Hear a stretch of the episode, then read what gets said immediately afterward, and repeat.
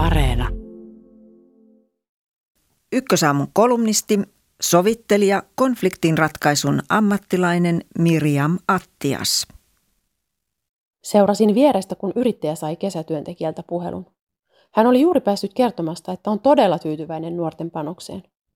Nuoret olivat ahkeroineet alkuviikon ja päässeet urakassa pidemmälle kuin oli odotettu. Nyt nuori työntekijä soitti pomolleen pyytääkseen seuraavan päivän vapaaksi, koska kaveriporukka oli lähdössä mökille. Mitä? Voiko noin tehdä, ajattelin. Minun nuoruudessani mökkireissu keskellä työviikkoa ei olisi käynyt edes mielessä. Silloin hauskanpito tapahtui työviikon jälkeen, jos aikaa jäi, ja jos kavereiden vapaa-aika osui samaan. Selkäytimestäni syöksähti vahva mielipide siitä, että ei tietenkään vapaa-päivää voi saada ilman mitään kunnon syytä. Mielipiteen vanavedessä ei kuitenkaan kelunut montaa perustelua. Painavimmat olivat, no eihän noin voi tehdä, ja minä en olisi kyllä ikinä kehdannut tehdä noin. Mietin, millaista asiaa pitäisin itse kunnon syynä ylimääräiselle vapapäivälle.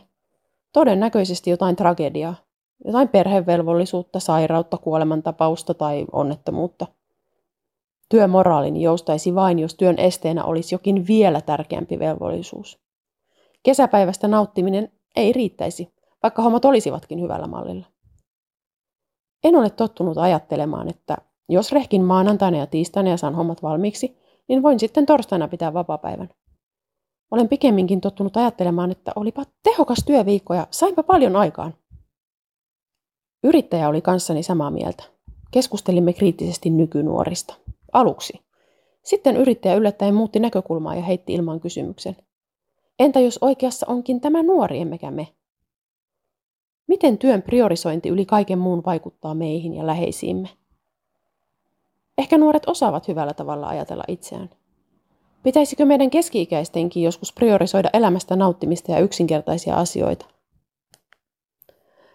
Joskus ei osaa ajatella asioita uudella tavalla ennen kuin on pakko. Korona-aika muutti elämänrytmin reilu vuosi sitten. Itse olin siinä työn puolesta etuoikeutetussa joukossa, ettei pandemia vähentänyt työtuntejani tai uhannut elantoani. Kun kaikki vapaa-ajan ohjelma pyyhkiytyi yhtäkkiä pois, tuntui työpäivän jälkeen siltä kuin olisi ollut lomalla. Muutuin mukavammaksi ihmiseksi, kun tiukoista aikatauluista johtuva stressi vähennyi. Ehdin olla perheen ja myös itseni kanssa rauhassa. Työn tekoa en kuitenkaan vähentänyt. Nyt kun menot taas ovat lisääntyneet, kiireettömyyttä ja mukavaa itseäni on välillä ikävä. Mistä siis karsia? Voisiko se mitenkään olla työ?